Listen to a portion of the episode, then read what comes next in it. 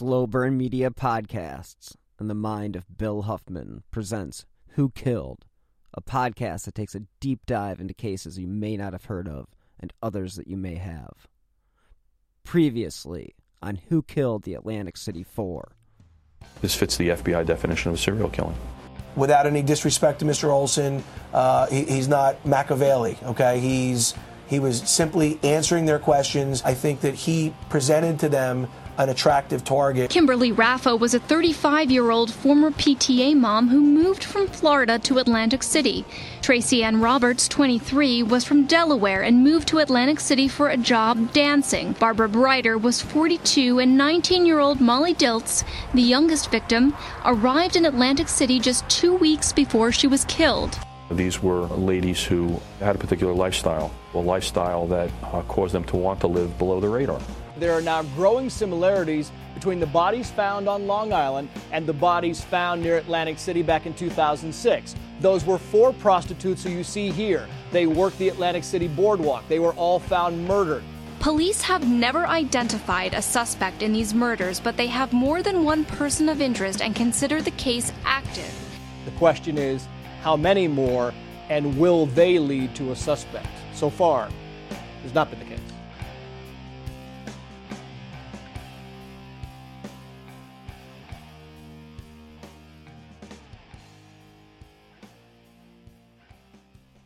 Hello and welcome to this week's episode of Who Killed the Atlantic City Four.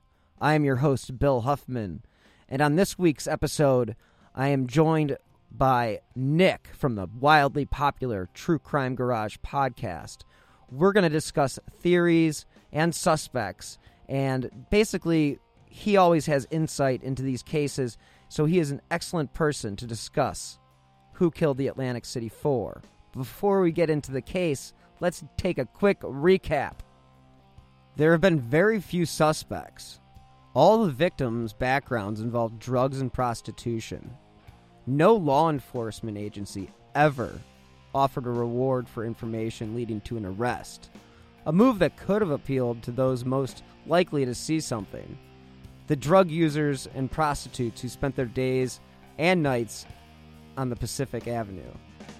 The prime suspect was Terry Oleson, who at one point was placed under 24 hour surveillance, but he has given his DNA and as I mentioned previously in part one, he has been, for the most part, cleared in the case. Now, Oleson's attorney believes detectives were so convinced that his client had committed the crime that they neglected to pursue other avenues. The first body found was Kim Raffo, 35, and that was on November 20th, 2006, three days before Thanksgiving. She was face down in a drainage ditch behind one of the seediest motels the Golden Key Motel in West Atlantic City. As I mentioned in part one, two women had the unfortunate experience of noticing her body while walking. The body was in a marshy dumping ground behind a strip of shady motels. The Golden Key was located just off of the Black Horse Pike near the eastbound Atlantic City Expressway, which we'll discuss later with Nick. Now, Raffo was clothed but shoeless, as was all the other victims.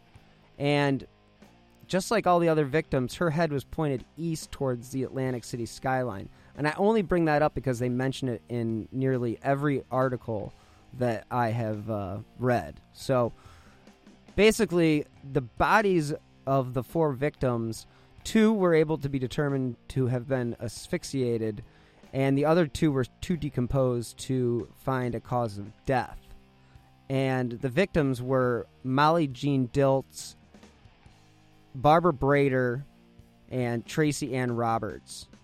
Now, police believed the bodies had been placed there at different points in time, but most likely within just a couple months.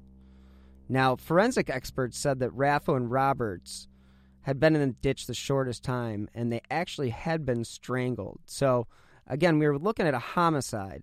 So, with that out of the way and all those perfunctory bits of information, let's jump into my conversation with Nick and see how he feels about the case and whether or not he has any theories about who could have committed this crime.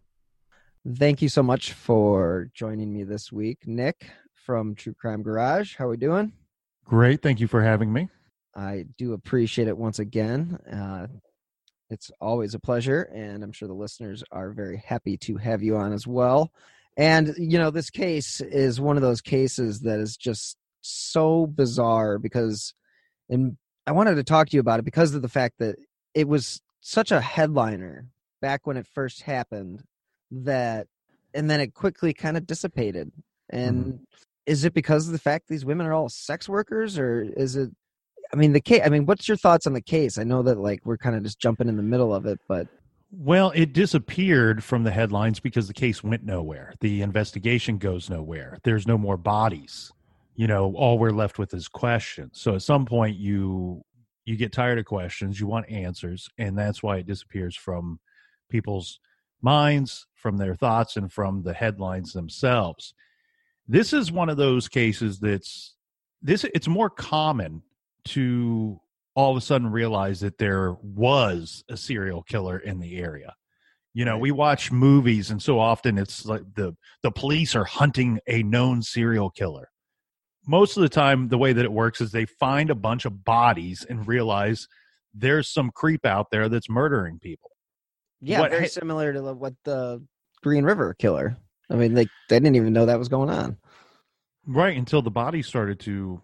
Well, they found one, and then they found like three more yeah yeah and the thing here with this case and with so with this one in particular the reason why i think that it has let's say stopped is i believe that this guy is killing within a very specific hunting ground the issue being that the prey are easy prey because they live high risk lifestyles but they're only easy prey because they don't know that they're being hunted. These are smart women. These are street smart women. These are probably very tough women that we're talking about. Once they are aware that they are being hunted, it's a whole different hunting ground. And therefore, the he didn't just move on because of the heat from the police and the investigation. He also moved on because now it's going to be tougher for him to prey upon those same type of victims. Yeah. Yeah, I definitely think that the guy that committed the crimes was most likely the thing that's so weird about it is the fact that these women were dropped at different times. Now, if they were all killed at one, you know, like it was a mass killing at one in one event, then I I would think about it differently. But the fact that they were kind of months apart you know it was almost sequential and you know the the way that the bodies were lined up there was some weird you know they they kept saying like oh the bodies are facing towards atlantic city and like i i don't know how much to read into that uh that kind of stuff but the drifter idea i mean the guy left yeah okay he can't kill there anymore so where did he go and did he just turn it off meaning his serial killer mindset no, I don't think that he turned it off. I mean, we're talking about rapid succession here. We're talking about a two month time period and you've killed four people. You don't turn that off. The, what what I question here is has he done this before these four? Probably. Was there something in his life that pushed him into increasing this? Because what I think I see here is somebody who's got strangulation and sex are all one thing to this guy. They're all wrapped up into one thing. And that is his thing. And that will continue to be his thing. Again, he's moved on because now he can't he can't hunt within those same grounds. And it's not just because of the police. Sex workers are are tough individuals. They have to be tough because if they're not tough, they don't survive. And it's not from being killed by a, a serial killer, it's just the nature of the streets. So these are very tough people. And once he is outed, he can't hunt within that same area anymore. But he's going to continue to rely on this same type of victim because it's very easy to get them into a vehicle. It's very easy to get them to a motel room or to his home. Anything of that that type of nature. He's going to continue to do that. It's just and that's one of the things that's weird about it. And You mentioned like, okay, he's going to take him to his home. Well, that's where he obviously took him, or took him someplace other than the Golden Key, where their bodies were found, because there was no, they never found a like an actual crime scene other than where the bodies were located, which is a crime scene in itself. But they never found where these crimes were committed. Yeah, I wouldn't expect to see much of a crime scene given what we know or what we can infer from the the newspapers and the reports that are out there. This is either he killed them at the Golden Key motel or he killed them in a vehicle. And that's that's the troubling thing too. A lot of people will go immediately your mind goes to, well, yeah, of course he got he walked into a no-tell motel, rented a room for 18 bucks a night or something dirt cheap and strangles her in the room, drags her out back, leaves her in this drainage ditch. It almost works better if you park behind there in a in a vehicle and kill in the vehicle. I mean, bodies aren't easy to move. Right. The other thing that I want to throw in here too is I feel like all right, let's take this let's take this down a a road rather than just jumping around here. So we can we can walk hand in hand together, Bill, and and make discoveries along the way. Let's do it. When you are profiling a case, you really have to profile everything. You're profiling the offender, the victims, the area, and the situations. All of that is key to what's going on here. All of that is key to who our offender is. The area, this is the what Black Horse Pike area. Mm-hmm. Okay, what do we have there? We have State Route 168, State Route 42, US Route 322, US Route 40. The expressway is right there. It's just it's a hop skip from the from the hotel. This area and you have tourism not too far from here. So this area in itself is a transient type area where you would you would expect to see a lot of people coming and going. This could be drifters, this could be truckers, this could be any number of people that are moving around. On top of that, what do we have at the center of this investigation? We have the Golden Key Motel. There too lends itself to the same type of person transient, truckers, all kinds of people. And let's face it, some of the best scum in the area as well. So those are what you have to be looking for. And when we profile our victims, we see drug addicted sex workers. Okay. What is their world? Their world revolves around coming and going whenever they please, working the streets, finding drugs. It's survival.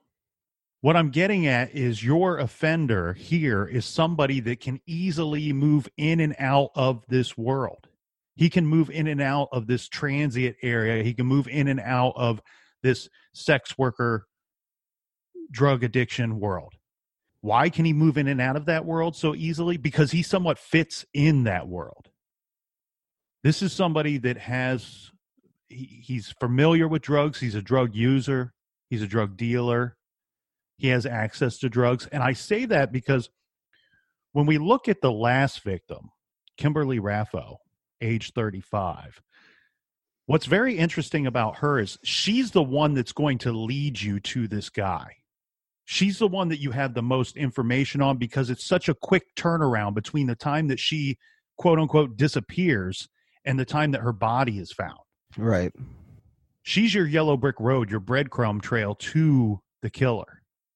What do we know about her? Well, we know that she was in some kind of, uh, I don't want to say relationship, but she was hanging out leading up to her disappearance with some doctor they look into the doctor's background they talk to the doctor and it sounds to me like they've cleared this guy.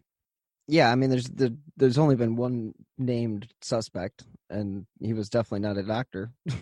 So the doctor tells the police i'm hanging out with her. She tells me she's leaving to go get drugs. Well what does that tell you? The doctor has no drugs the doctor has money. What is a sex worker out there doing? They're looking for money and they're looking for drugs. And that's it and that's all. They don't care about the customers or any of you know the johns or anything like that they're looking for money and they're looking for drugs she's only hanging out with the doctor because he has money she only leaves the person who has money to go get drugs because the doctor does not have drugs i think drugs is your connection and your power that this offender has over the victims this is your way to lure them even into what they might consider to be a dangerous situation. These yeah. are very street smart women. Yeah, I was going to ask you, do you do you think that even with the knowledge that there was like you said, he probably moved on to another area, but during the time that these p- women were disappearing, they probably the women on the street were aware that so and so wasn't there anymore. And do you think that the drugs would have been enough of a factor to just been like, screw it, I'm taking my chance? Yes. And I, I, I go back to if they even knew that women were disappearing to begin with. This is such a quick period of time. We're talking, the information I have shows about roughly two months from start to finish. That's not a lot of time, especially when we're dealing with drug addicts. Uh, and here's the other thing with drug drug addicts. Okay, almost all of them what do we hear? T- you know what? Tomorrow I'm gonna I'm gonna quit doing this shit. Next week I'm gonna get it together, and I I know I've been saying this for the longest time, but next week I'm gonna get it together. Don't be surprised if you don't see me out here on the streets here in a couple weeks because I made a phone call yesterday to so they're always getting it together. They rarely do, but they are always trying to get it together. Yeah, like the yeah, right. There's always a plan in place to make the next step and improve their lives, but they just got to have one last hit or one last night, and we know how that goes. It just is sort of a never-ending night. So if you and I, Bill, are hanging out on the streets together, uh, you know, and we're let's we're, hope we're not in Atlantic City because, from my research, wow, a lot of people die there we're drug addicted. It, we're not saying these people are bad people. This no, is, no, that's not. This, is, this, this is, what not, happens. This mm-hmm. is this happens. It happens a million times over. It's it's unfortunate. Drugs are are a horrible, horrible thing, and it's so easy to get hooked on a lot of these drugs, especially the ones when you look at the list with our four victims here. Mm-hmm. But let's say you and I are hanging out on the streets. We're addicted to drugs, and and we've had some of the same conversations that I just said to you. That you know, next week I'm I'm going to get it together. I've made a few phone calls. I got a place to stay. I blah, blah, blah, blah, blah. And you don't see me. You're probably going to assume, hey, Nick finally got it together. Good for him. Good for him. I hope I mm-hmm. don't see him back out here. So nobody's really missing. Nobody's really missing in this situation. You're hoping for the best. When you don't know that there's a serial killer operating in the area, what are these women afraid of? They're they're street smart, but what they are worried about is being robbed, being raped, or being beat up. Of course, there's always a threat of being killed. There's a threat of being killed walking across the street, but that's not the conversations that they have. That's not what's on their minds. It's not until the bodies start turning up that that's what they worry about. The best way to locate this individual, the offender, would be to you need to work and become friends with the with the streets and with the sex workers. That's the only way to find this guy. There's going to be other women that saw this guy with the women that are unfortunately no longer with us. And the problem with working with sex workers is it's on the it's on law enforcement side, not on the sex worker side. The street people don't trust law enforcement. Who can blame them? But there are ways and there are people and personalities within law enforcement that can make that can tear down those walls and can say, look, we aren't out here to make a little bust on somebody turning tricks or somebody who's got drugs in their pocket. We're looking for a very, very dangerous man.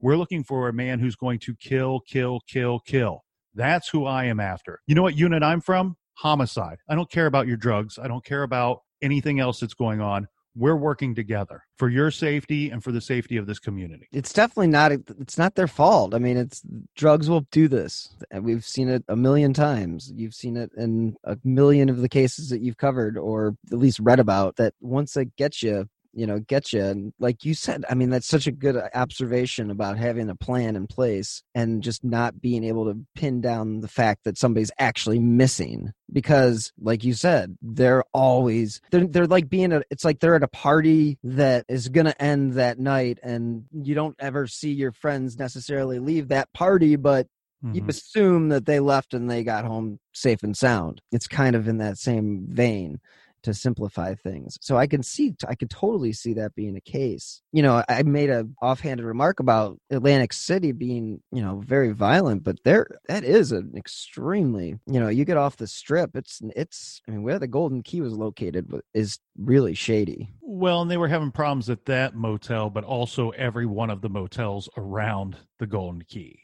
So Yeah. it's not, you know, th- this the Golden Key may be worse just because we know there were victims, murdered victims found behind the establishment. Yeah, that whole area, that's look, so we have former mayor Jack Glassy. He is quoted as saying toward the end the Golden Key became home to crack addicts, prostitutes, and wackos.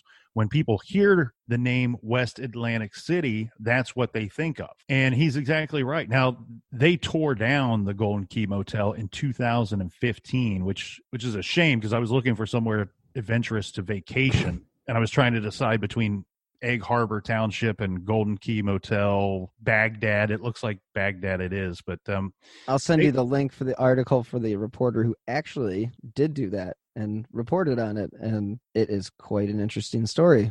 And I believe it's called "My Night in Hell" at the Golden Key. What's really a shame is it sounds like the community had to buy the motel to shut it down and destroy it. yeah, And they paid hundreds of thousands of dollars. That's an expensive adventure, but you you can destroy the building, that doesn't clean anything up. Mm-hmm. It's the element that's coming into that building that you're trying to stay away from. So Columbus, I'm from Columbus, Ohio for those listening that don't know. In Columbus, Ohio, we had a similar problem with some of some of our little pockets, especially like east side, north side. Well, actually, now I think about it, it's all four sides. But there were these hotels and motels that were filled with sex workers, filled with drug addicts, and filled with violent individuals. And there was a lot of crime around these hotels and motels in these little pockets. And Columbus had a really interesting thing, that concept that they came up with to clean this up because what what most people don't understand is that the owner of that motel the owner of that hotel they have no most of the time they have no intention of cleaning anything up. They don't care as long as rooms are sold. They don't care as long as there's a population that need that it serves. And so when you have when you have an establishment that's unwilling to police itself that's willing to allow laws to be broken within its four walls and on its grounds constantly it's tough to it's tough to really control that situation. So what columbus did was they changed the hotel and motel licensing. So you have to you have to hold a, a license to be an owner of a hotel or a motel. And what they do now is you have to renew those every year instead of getting a license that would last you let's say five years or ten years the reason being is after a year, when you come to renew your license again, we're going to go, okay, well, how many police calls have gone to your establishment? How many times have we arrested, uh, busted indoors for drugs and, and picked up offenders in your area? And you're, you're allowing this to happen. When we see this happening over and over and over again, we know you are allowing this to happen at your establishment. So guess what, Bill Huffman, your seedy hotel that you're running, you do not get to renew your license this year man. And then that building sits there empty with nobody coming in and no income going into Bill Huffman's pocket for a whole year while you pay taxes on it and the property just sits there declining. And then then you can come back a year from then and you can file again and, and reapply for your license. And if your record is good we will issue you your license and you're back up and running. You would be shocked at the success that that program has had here in Columbus. And I think that's something that really should be adopted everywhere. Hi, Vanessa. Hi, Amy. And Hi, hi, true true crime crime fans. We're the co hosts of She Goes by Jane. Every week, we'll be covering the story of a missing or unidentified woman in the United States, Stories you may have heard before. and ones whose stories didn't make it into the news. We've been covering these stories for a while, first in Amy's book of poetry, Doe, And then in Vanessa's documentary, She. But now we want to share them with you here on She Goes by Jane. And each week we'll be joined by a special guest who will read a poem in honor of the women we talk about. Can we say who? We can say who. We'll be joined by actresses like Coco Jones and Gabrielle Ruiz, And musicians like Stephanie Quayle and Kelly Moneymaker, along with authors like Louise Penny. and Catherine McKenzie. So check out She Goes by Jane wherever you get your podcasts, or check out Evergreen Podcasts and their true crime channel, Killer Podcasts. We can't wait to bring you these stories. You know it's it's really that's a very good point. I've i can even think about areas in columbus even when i've come down to see you um areas where i remember there being kind of shady motels just off the highway off of 71 and Mhm. like, you just you know there's there's newer there's better and what are these doing there? They're basically just crime havens and it is good that there is something in place to you know kind of control that. Uh, we actually had something similar i mean just in the city to the north no to not to the north to the south of me. Um to the north is lake erie that's not going to work. Uh I don't want to name the city, but you know they had a bunch of a bunch of hotels and or no-tell motels on their basically strip that they had to figure out how to get rid of. And I'm not exactly sure what they, you know, what route they went to get there, but I know that they've done that in a number of areas in the city of Cleveland. So I think there is sort of a push to limit that type of activity. Just to give you a little idea about that area, I was working at a liquor store at the time and we were one of the few hotels that still lit uh, no-tell motel whatever it was existed next door to this liquor store. So Mhm. needless to say, you can imagine we had a very eclectic clientele. It's not there anymore, luckily. So I had some personal experience with just dealing with just that type of I mean, it's it's a really it's a bad problem. Now, don't get me wrong, I'm also not saying that everybody should be able to afford a hundred dollar night motel and not saying that there's anything wrong with that. It's just the No, but the reason why the place is a problem is not because it's cheap. It's a problem because people are going there not for the reasons that somebody goes to a hotel that costs $100 a night. Most of them have very little intention of staying there for a night. If they are staying there for a night, it's because they want to get blacked out, drunk, or drugged up and shoot up. And again, the, the issue is we all know of these types of hotels or motels, and we go, oh, that place sucks or i wish they wouldn't let so many dirt bags in there. But in reality the place sucks because the owner says you know what? This is my clientele and i'm making money so i'm fine with it yeah, it was I, exactly what they was they're condoning the bad behavior that's going on there because it puts money in their pockets. And until you change the owner, you're not going to change the the people going in there or the activities going on in and around that property. And I think if you look at the area where it is, where they tore down the Golden Key, I mean, it's not like they tore it down and put something like like a shopping mall or something else. It's just a big empty lot now. I mean, it's like okay, it's gone, which is great because there's no other place to stay. But man, I mean, I think that just whole that the whole area is just so depressed. It's it's sad. Well, and I'll tell you what, I want to give that former mayor, Jake Glassy, a little bit of credit too, because this is not a former mayor, mayor that lives in some fancy neighborhood that's just that's just condemning an area. From my understanding, this guy lives like blocks away. So he's he's living it. You know, he's living in it. And he it seems like he's led the the charge against and for cleaning up that area. So anytime you have uh, somebody who's willing to take that on because i mean you do have to deal with a, a lot of owners that basically are going to say hey you're trying to get rid of a place for low income people and it's not what the goal is the goal is to clean up the area to a degree where people feel safe to be staying the title was uh, the motel from hell if, by the way in the article and i'll send it to you and I'll post it in the, the link in the uh, in the show notes. But the uh, yeah, it was just a it was just a blight, and there's so many of those across the country. Just I mean, you think about all the different cities, and I mean, yeah, we can think about New York City, we can think about blah blah blah. They've all got fabulous hotels, this that and the other. But think about Middle America, like you mentioned Columbus. Yeah, Columbus was probably a haven for that type of thing, but what happens when you get south of Columbus or you get towards West Virginia or you move towards closer to the Mississippi? I mean, it's that's I think a reason why a lot of our country deals with opiates and meth issues and you know, these places can be used for so many different things. It's not just a hotel. I wish it was, but that's just my two cents on that one. I didn't you know, Right. get on my soapbox, but you know, as far as the suspects go, what's your thought on uh, on the Olson character, Terry Olson, who was staying there? I mean, you know, he uh, did you see that he had been charged with filming his? Yeah, he's a bit of a voyeur, isn't he? Yeah, he's a creepy guy. Um, he's funny for several reasons. One, this is not the first time that we've seen a woman scorned call the police and say, "Hey, my boyfriend, husband, ex-husband is a serial killer. Investigate him." You know, um, I believe that was uh, the Happy Face killer, Keith Jesperson. Hi there was somebody arrested for one of the murders that he committed because a woman was upset with her boyfriend and called the police and said, "Hey, my boyfriend killed this woman." And so it, we've seen this plenty of times. We saw it when we discussed Amy Mihaljevic that there were plenty of ex-wives or girlfriends or whomever that would call police and say, "Hey, my so and so that I was once in a relationship looks like the guy that you're looking for. Looks like the composite sketch." Right. I'm not saying that it's not Oleson. It seems to me like he's been fairly cooperative, even though he is a creep. He's been fairly cooperative and upfront about uh, somewhat helping. I mean, he's provided his DNA, he's answered questions to the police.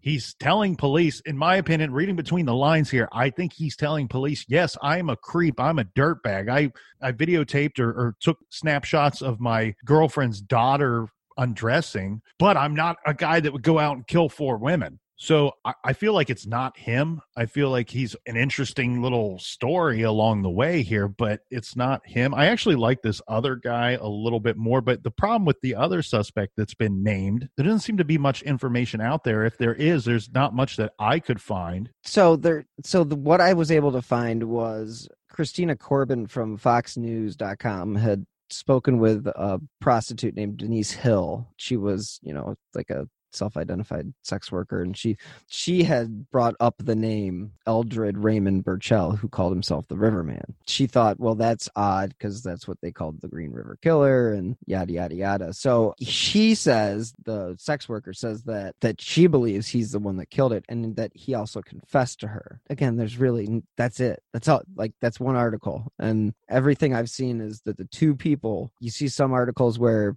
only one suspect's been named, but then you see in Wikipedia, obviously, and then you see it in FoxNews.com. And like there are other people that have been named, but those are the only two that have really been put out in the press. And the police have kind of gone and said they're not the guy. And especially since Oleson turns DNA in. I mean, he didn't, I mean, he was a creep, but I think it's ironic that he's sitting there and there's four bodies right behind his hotel. And that's just kind of like, what do you think about the dump, like that area, like where he was dumping the bodies? I mean, if he wasn't doing it at the Golden Key, do you think he just felt comfortable doing it there? I mean, or, or did you think that he was hoping? Because what I had read one time about this case was the different thing between the Long Island serial killer and the Atlantic City killer is that the Atlantic City killer wanted to get caught just the way that they left the bodies. Okay, so talk about this? let- no, let's address that first. Okay. the Atlantic City killer, whatever we want to call him, he he does not want to get caught. He just doesn't care so much if the bodies are found. Right. And that the reason being uh, is for likely two reasons. One, he has very little connection to these women. There, there's not going to be anything other than a potential eyewitness that saw one of these victims get into a specific vehicle or saw this man with them leading up to their murder. That's the only connection. That's the only thing that's ever going to connect this guy to the victims. In the case of the Long Island serial killer, there could be trails left. There could be digital trails and digital footprints and thumbprints left along the way in those cases. As we know that there was there was a, a, a different way for the ki- killer in Long Island to connect with the would be victim than what we have here. What I see here is somebody that's meeting somebody on the streets, face to face meeting. Let's do this, let's do that, and move forward with our arrangement. Yeah. And so neither one of these serial killers want to get caught. There I actually believe, you know, there's always been that that myth that oh somewhere down deep inside they all want to get caught and that's why they Right. communicate with police or that's why they do this or that or the other thing. No, that's wrong. Okay, in, in my opinion, the overwhelming majority of these guys do not want to get caught. Why? Because it stops them from what they love doing the most. Killing people. If yeah, if I put you behind bars, who's your potential victim? Some other dude. And a lot of these dudes, a lot of these serial killers are are, are very weak individuals anyway. They they may put off some kind of type of persona, but they they don't have a strong opinion of themselves nor much confidence in themselves in their in their regular life. And that's why they prey on women and children. I put them behind bars and a lot of them a lot of these serial killers it's sexual in nature so many of them it's it's a sexual oriented crime their whole reason that they're doing this is because sex and killing the fantasy of that has all been wrapped up in one it's all one to them it's one thing and if you put that person behind bars they can't do that anymore they can't do what they enjoy or what they fantasize about the most so most of them do not want to get caught simply put, he kept putting the women in this drainage ditch because the first time he did it, He got away with it. no, yeah, there's no reports. Nobody said anything to him. Hey, somebody found a body here. No, that didn't happen. So, as a matter of convenience, you just do it again. And then what happens? They find the four bodies. Boom, no more bodies. The the question I have for you, and and I'm sure there's probably somebody out there listening that could better answer this than, uh, well, I shouldn't say better answer it than you because I don't know your knowledge of the case. But one thing I found weird, and and you and I have spoke to this before, when you look into some of these cases, things that certain details of the case should be just how they are but they can be reported different ways. I saw several reports that stated that the women were found face down. So and then the- there's they- other reports where they were like propped up and i'm guessing that means like in a almost in a sitting position. The way that I in- interpreted those uh, descriptions was they were they were laid on their stomachs and their heads were facing towards the city, like the downtown Atlantic City. Again, Right. I don't know how much you know to wait to put into that observation from the police, but it's just one of those things that is referenced in so many different freaking articles and i don't know if it's just a talking point that they just kept saying over and over again in, in a press conference which you find a lot of times the same things because that's what they'll they'll do they'll like concentrate on this and so hmm. you find a lot of the same articles focused on the same thing I really like John Kelly, and I think that what's fascinating on this case too is his his profile. His what's the name of his company? Stock. yeah stock So Stock, he's him and his friends, and these are all reputable law enforcement, former law enforcement individuals, and they've sat together and talked about this killer and talked about the victims in the area and have come up with a rather extensive profile on this individual. And I like John Kelly's work. What I'm wondering here, and I don't I don't know the answer to this, is what information does Kelly have and his team have to formulate this profile? Is it just the same as you and I, where we're reading newspaper articles and whatever's been released to the public, or does he have direct info from the investigation itself? Yeah, that's kind of the way that I feel about it. I think that he I think he's probably got an inside source. I know a couple articles I read on newjersey.com that there were some people in the uh, police force that were talking, but they were not being named obviously. So that leads me to believe that there is you know not I don't want to say a leak because that makes it sound like he's doing something wrong, but somebody that he's getting information from. Now, the thing about Kelly, which I find so odd, and this is something that I was wondering if you think this is weird. There was never a reward offered for any information on this case until Kelly got involved eight years after the fact, or six years after the fact, or whatever it was. But it was years after the fact. You could have offered a reward. There was not even, like, they gave one press conference about it, about the whole case. That's it. I don't think I don't think a lot of that has any direct relationship to any of these events have any direct relationship to any other event. I, I I really feel sometimes in these types of situations, the reward money comes about because there's nothing going on with the investigation, Mm-hmm. and it's just a way of one putting it back in the paper and back in the news, and it's also Your witnesses, your potential witnesses here could very easily be motivated by $25,000. That's where I was kind of going with that. And that's just and people that may not trust law enforcement might be willing to trust law enforcement for $25,000. It's Right. the same it's the same as what we just spoke about about the about the poor woman out on the on the street that is going to have to take on a John for the afternoon or for a couple of hours. What is she afraid of before these bodies turn up? She's afraid of being robbed, raped, or beat up. right. Guess what? Oh, dangerous situation. I'm too smart to put myself in a dangerous situation. Oh, you want to tie me up? Oh, you you're into choking and you want to put something around my neck while we're having sex? Oh, I'm I don't do that. Oh, not only do you have money, but you also have drugs too, the drugs that I love. Go ahead, put that thing around my neck. It's the same. It's it's the motivator. It's the it's the it's the cheese in the mousetrap, man. And mm-hmm. I I really believe that this offender walks in and out of this world very easily. He fits into this world. If they were staying at the motel, we're not talking about I know we keep calling it a no-tell motel, but guess what, dude? You own this place and people are turning up dead. You better tell us something. But the owner has nothing to say because if they are staying there, the victims fit the motel, the offender fits that motel. Nothing stood out about him. Kim Raffo, the turnaround time between she was last seen and when she turns up dead behind the motel is is so quick. What is it? 24 48 hours, something like that? Yeah, it's it's pretty. There's a pretty quick turnaround. Yeah. So if they stayed at that motel and if this dude stood out, if this was if this dude was a doctor, if this dude was a, a, a big time lawyer who goes and slums it every now and then, The vehicle would stand out. the vehicle would stand out. His appearance would stand out. His clothing would stand out. Absolutely. This is a dude that fits in this world. He looks like a drug addict because he is. He looks like somebody that stays in a $15 a night motel because he does, even when he's not killing. His vehicle that stayed parked behind the motel while he was dumping a body in your drainage ditch doesn't look out of place because there's been vehicles that look just like that one in that same area. He fits the world.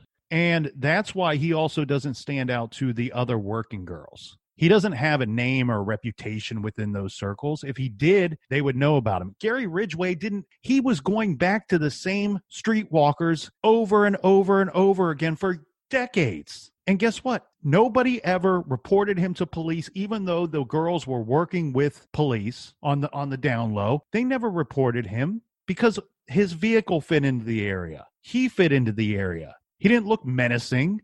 And guess what? If he threatened any of these women, he made sure that he, he damn made sure that he killed them. They didn't go back and report it to any of their friends. The thing that scares me about this other guy, hmm uh, Birchall, Eldred, I'm looking for his name here. I have it It's. Eldred Raymond Birchall.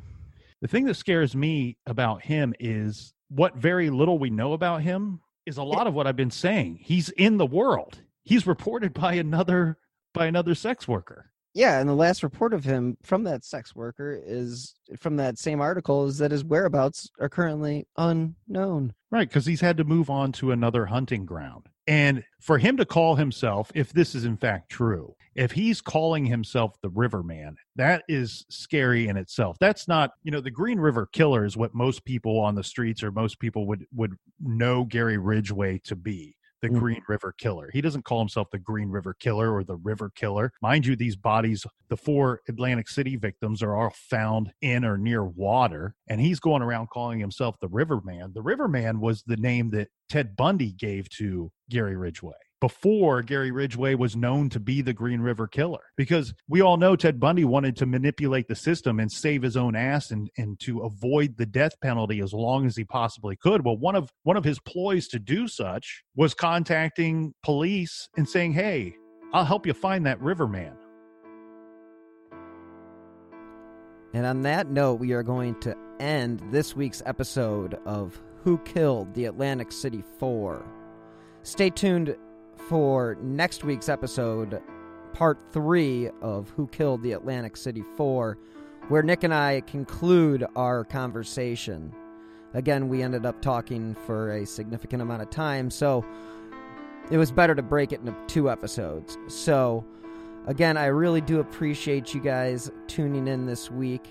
And again, if you want to support independent journalism, you can donate uh, via the Venmo app with my username at Bill Huffman3, or you can always donate on the Who Killed Amy Mihaljevic.com website. There is a donate button on the right hand side. Any amount is appreciated, and it really does help keep this show running. So if you enjoy this podcast, please leave a five star review on Apple Podcasts or wherever you listen to your favorite shows.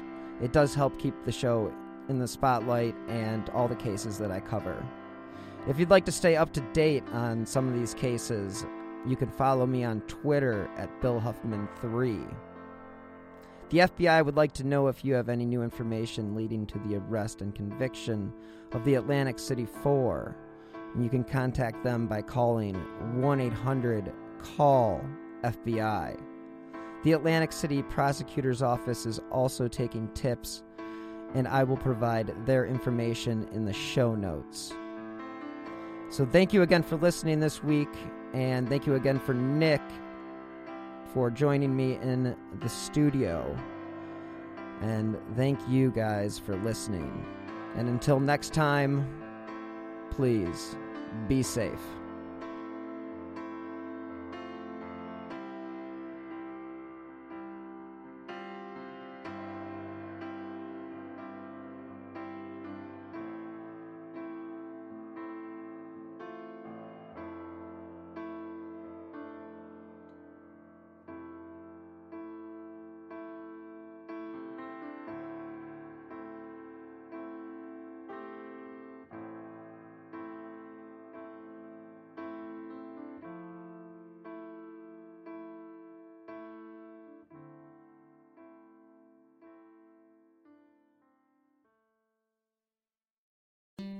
Hello, everyone. My name is Tom Kearns, and I host the Anglo Saxon England podcast, where I cover the history and culture of England from the departure of the Romans in the 5th century to the Norman conquest in 1066. So far, we've surveyed the collapse of Roman rule in Britain, the migration of the Anglo Saxons, and the history of Northumbria from its beginnings in the mists of legend to its destruction at the hands of Viking raiders in the 9th century. I hope you'll come and give it a go. The truth about the Haditha massacre has been covered up, but not anymore. I know you know what happened. They went into houses and killed women and children. What are you thinking? What a mess. U.S. Marines murdered innocent civilians in cold blood. And at the center of it all is 25 year old Sergeant Frank Wuterich. And me. Murder in House 2. A new podcast from Crowd Network.